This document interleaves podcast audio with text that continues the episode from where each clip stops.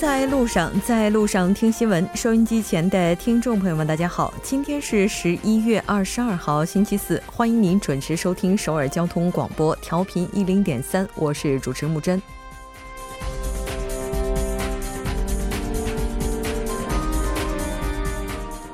二零一八年的例行韩美联合军演要鹰因冬奥被推迟，陆战队的联合训练等等几大军演也屡屡为半岛问题协商让行。在实现半岛无战事之前，包括耀英已知卫士关键决断在内的韩美军演，在和平到来之前呢，对于韩国而言是安保的重要组成部分。但对北协商中，韩美军演又是北韩极为忌惮的话题之一。美方长今天表示，将缩小2019年要鹰的规模。详细情况，那稍后韩国新闻带您了解。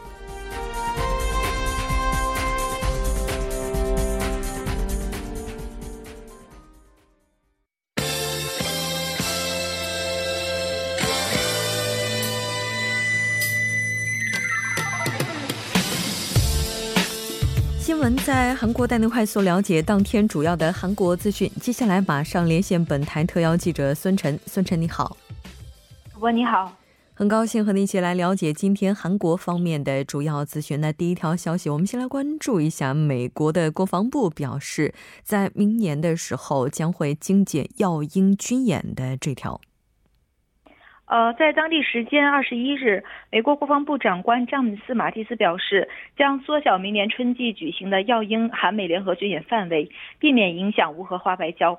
呃，当天，马蒂斯在美国国防部接受媒体采访，他表示，要鹰军演在不妨碍外交的基础下进行小幅调整，缩减呃军演范围，但他尚未透露具体的细节。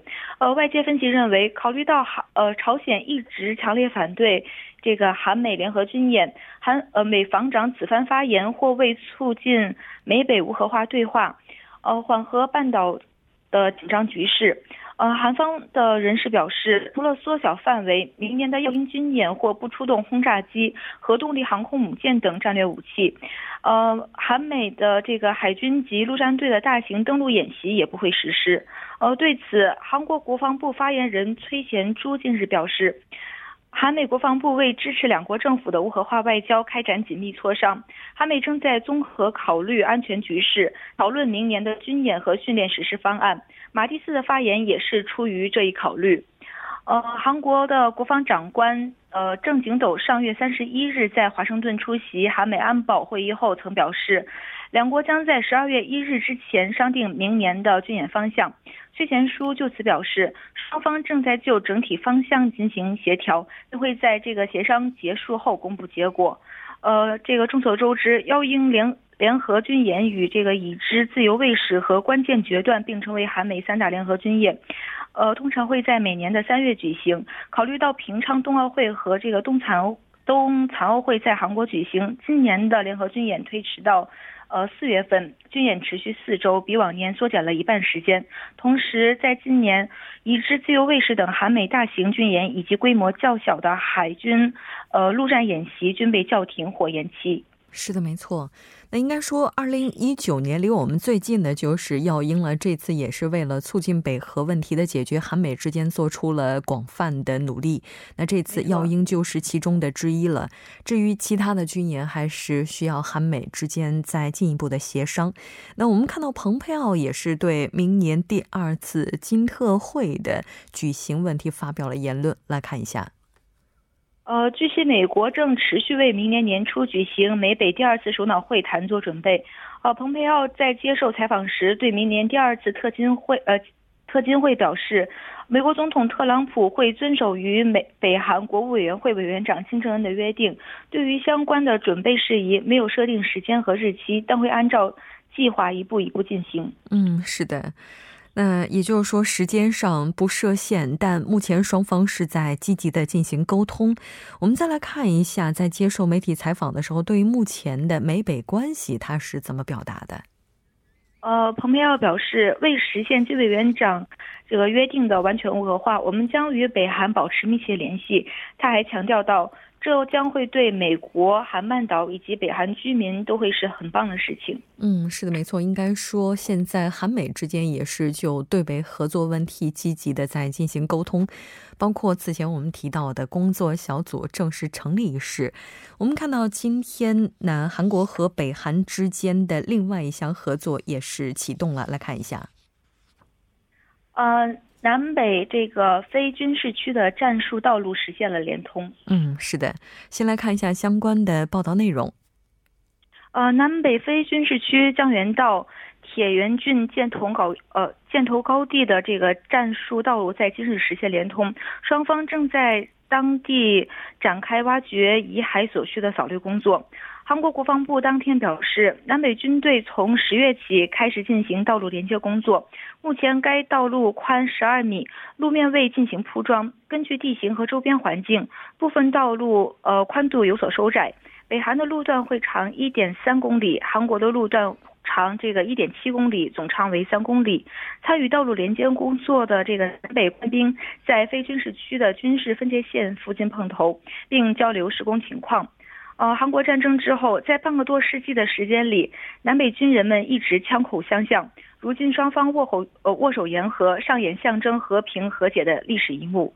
这是南北2003年十月开通京义线公路和2004年十二月开通东海线公路后，时隔十四年再次开路。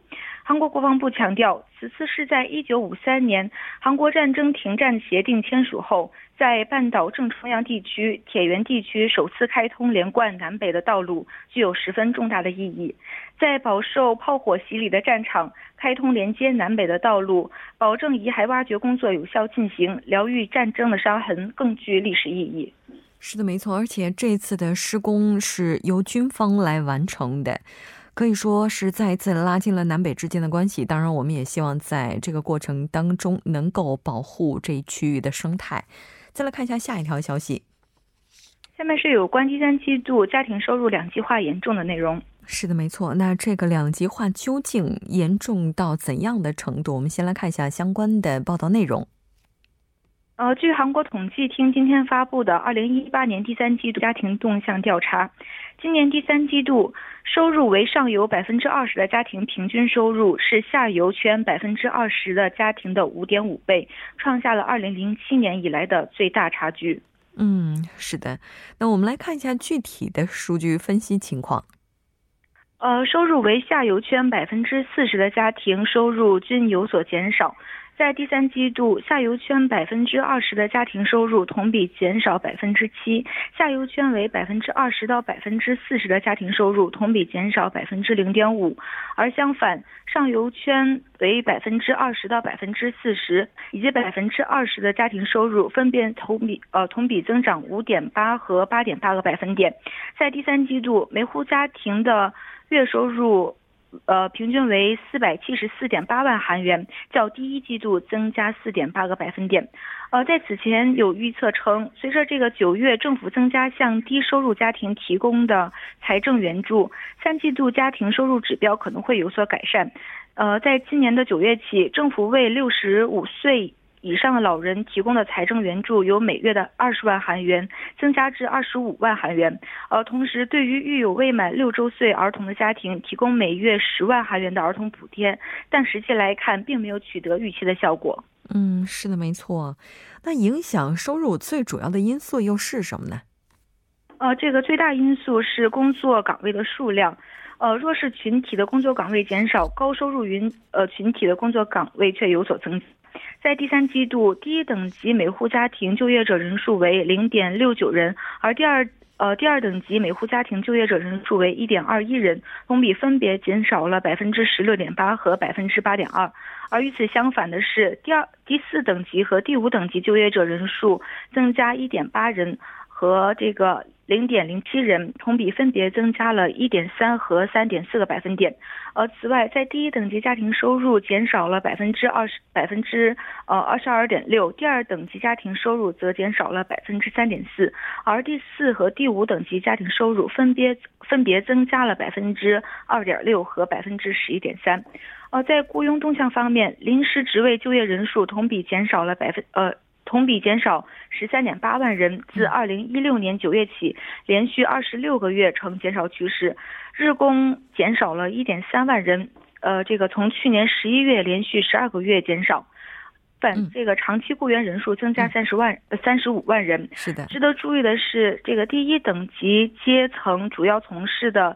临时职位和日工职位数量不断减少，而这个收入上游圈人士主要从事的长期工作岗位则大幅增加。是的，我们看到专家也是表示，可能下一阶段依然是要对政策进行调整。非常感谢孙晨，那我们下期再见。再见。接下来关注一下这一时段的路况、交通以及天气信息。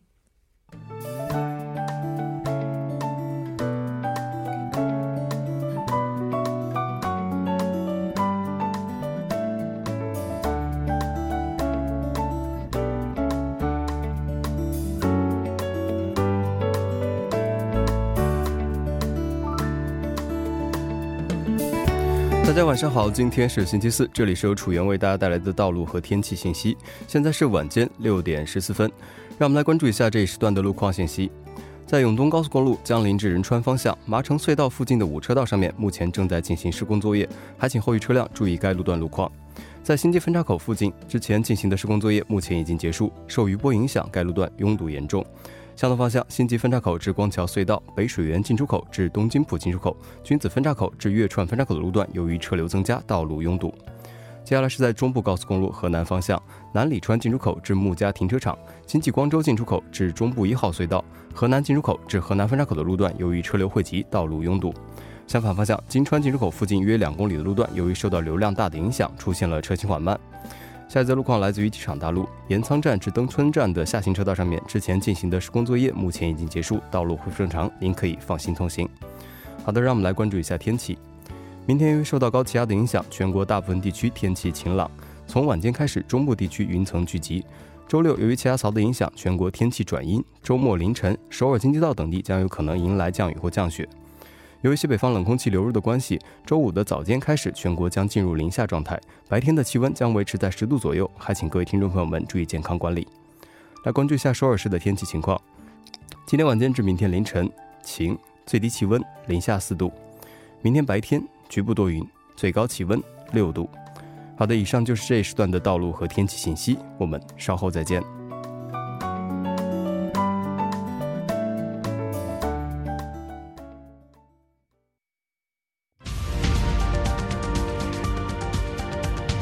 聚焦热门字符，洞察新闻背后，全方位解读当前时事。新闻字符，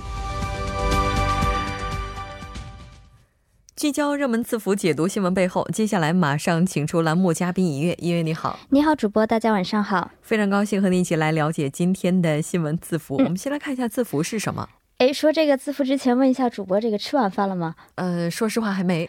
对，那我就很怕啊，这个听众朋友们有和主播一样的情况，就晚饭还没吃。那我今天说这个主题啊，大家千万要忍住自己的这个饥肠辘辘的感觉啊。今天跟大家聊的话题叫炸鸡共和国。哎，这个韩国的话，我觉得炸鸡的种类估计哈已经是数不过来了吧？对，有没有闻到这个炸鸡的香味儿？现在幻觉，幻觉 是。其实昨天在新闻放大镜的时候，咱们就提到过，说韩国的炸鸡店是非常多的。对，今天为什么会带来这个话题呢？是，那昨天这个黄教授也提到过嘛，这个韩国炸鸡店多到比这个全世界的这个快餐连锁店有一家卖汉堡的还要多。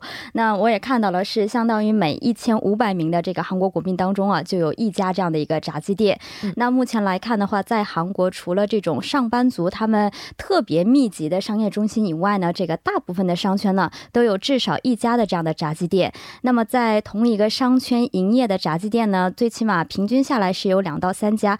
当然，今天咱们聊这个话题，就不是说这个炸韩国炸鸡店为什么这么多，因为在昨天的时候，这个可能多多少少有稍微点了那么一下，而是。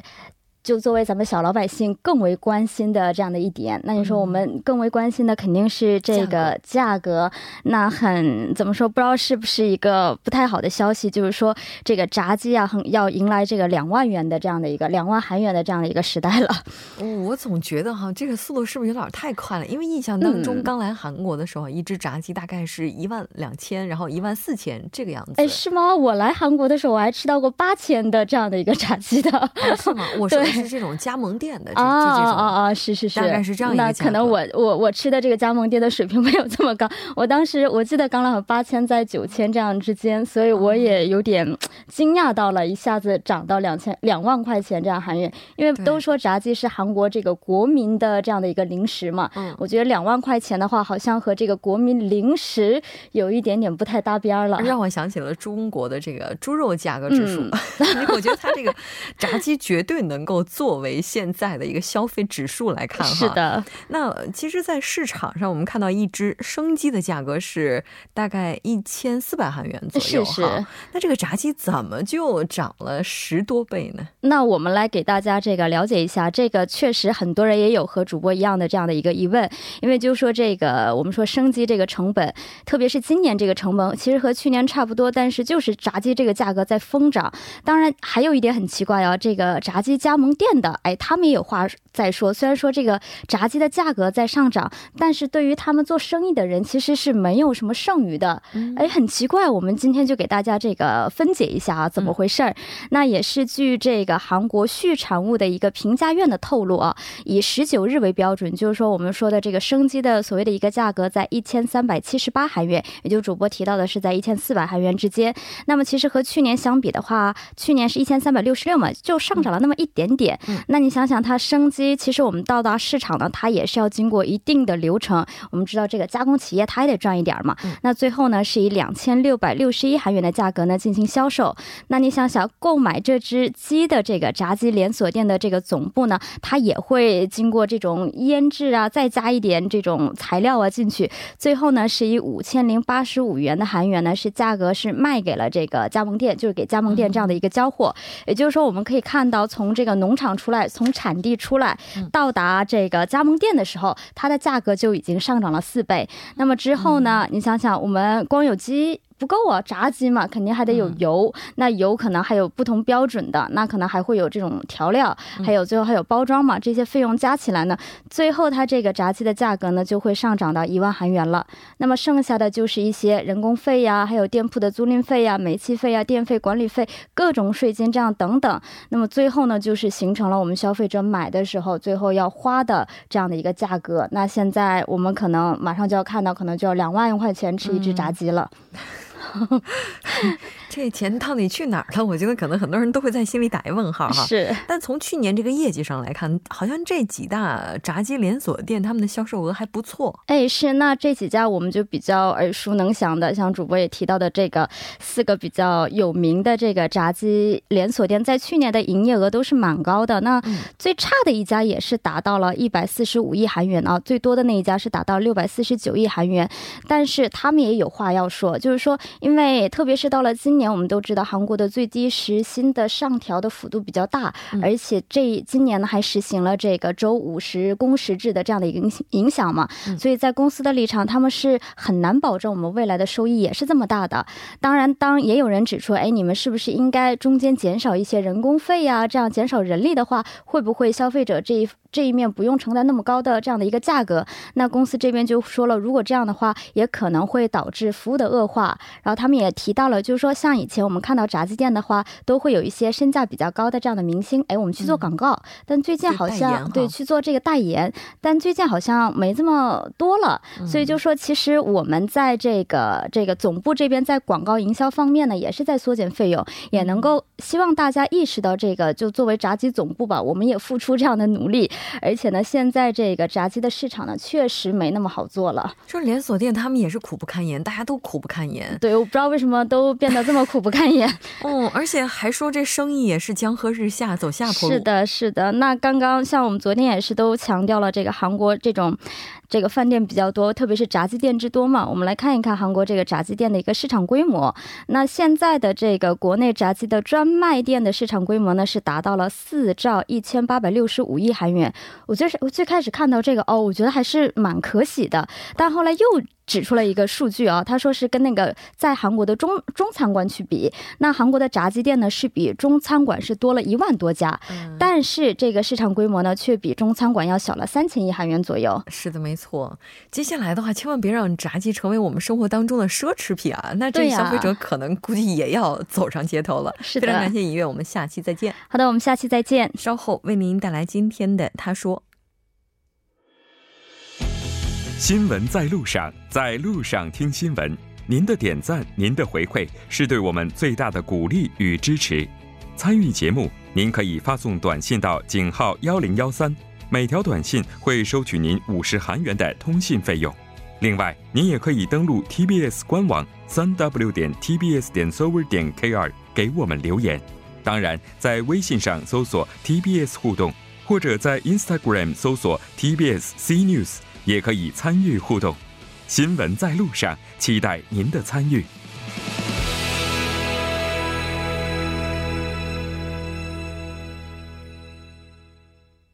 好的，欢迎回来听他说评舆论内外。接下来马上连线我们的特邀嘉宾，来自首尔迪吉特尔大学的郑明书教授。郑教授你好，主持人你好，听众朋友大家好，我是首尔迪吉特尔大学中国学系郑明书。很高兴和你一起来了解今天的他说。我们先来看一下今天的语录是什么。好的，우리나라와중국지방자치단체가다양한연대를통해비상저감조치등정책을공조하면좋을것입니다中文是韩国和中国地方政府紧密合作，采取应急减排措施。我觉得这样会更好。那么这句话呢，是韩国环境部长官赵明来说的话。嗯，那他是在怎样的场合之下提到的这句话呢？ 嗯，这句话呢是韩国环境部长官赵明来接受联合新闻，就是韩联社采访时说的话。谈到有关来自中国的跨境雾霾雾霾问题时，赵明来表示，他觉得韩国和中国地方政府呢紧密合作，采取应急减排措施，这样会更好。那么，简单介绍一下环境部长官赵明来吧。他呢，在一九五五年出生于庆尚北道，今年六十四岁。首尔大学环境计划学专业毕业后赴美留学，取得了博士学位。一九八五年起呢，在韩国大学担任这个都市地区计划学系教授。那么，二零一八年的十一月被任命为环境部长官。嗯，是的。其实雾霾问题的话，应该说不仅仅是中国、韩国的问题，因为毕竟大气是流动的，那它其实也是一个全球性的问题。我们看到赵长官呢，他也表示要和多个国家一起来合作治霾，其中也包括美国。是的，这个赵明来长官表示呢，为了治理雾霾，在研究技术领域不断的和中国进行合作，但是尚未取得国民能够切身感受到的明显效果。为此呢，他觉得他感到很内疚。他说，在中国发生高浓度雾霾天气的话，两三天后就会移动到韩国来，因为中国各地的雾霾情况都不同，所以推进因地制宜式的针对性合作项目效果会更好。那么今年六月呢，在北京韩中环境合作中心呢，呃。正式启动，目前环境合作中心正在研究有关内容在内的各项治污新项目。那么，呃，并表示并强调说，为了有效解决跨境雾霾问题，不止韩中合作，韩国、美国和日本也包括在内，要做多边讨论。及合作，这样才能解决得了问题。那么赵长官这么主张的原因是，和日本、美国的科学家共同研究东北亚的跨境大气污染问题的话，中国政府也会接受将得出的研究结果，并说了，为了治理雾霾呢，外交、学界，然后地方政府等多边合作是必要的。应该说，韩国目前的雾霾呢，既有外因也有内因。如果想要治霾的话呢，对于国内来讲，也是要做出努力，在国际方面的话，去寻找到解决外因的方法，也是非常有必要的。除了提到的中国、日本之外，其实对于北韩而言的话，可能也是未来我们共同治霾当中非常重要的一环了。到目前为止，为什么治霾方面的效果不明显呢？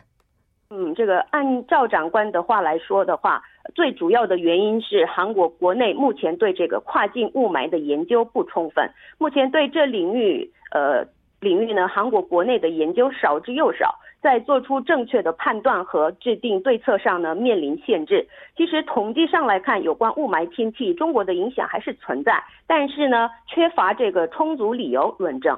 嗯，那我们再来看一下赵长官还对哪些问题提出了意见。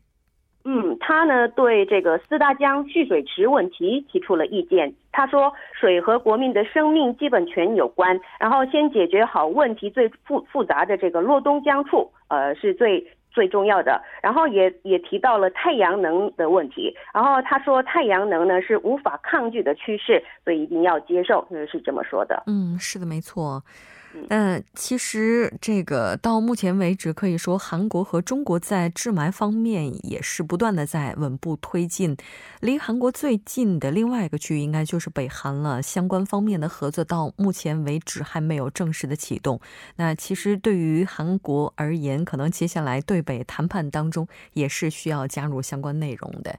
非常感谢今天郑教授带来今天的这期连线，我们下期再见。谢谢。那到这里，我们今天的第一部节目就是这些了。稍后第二部节目当中再见。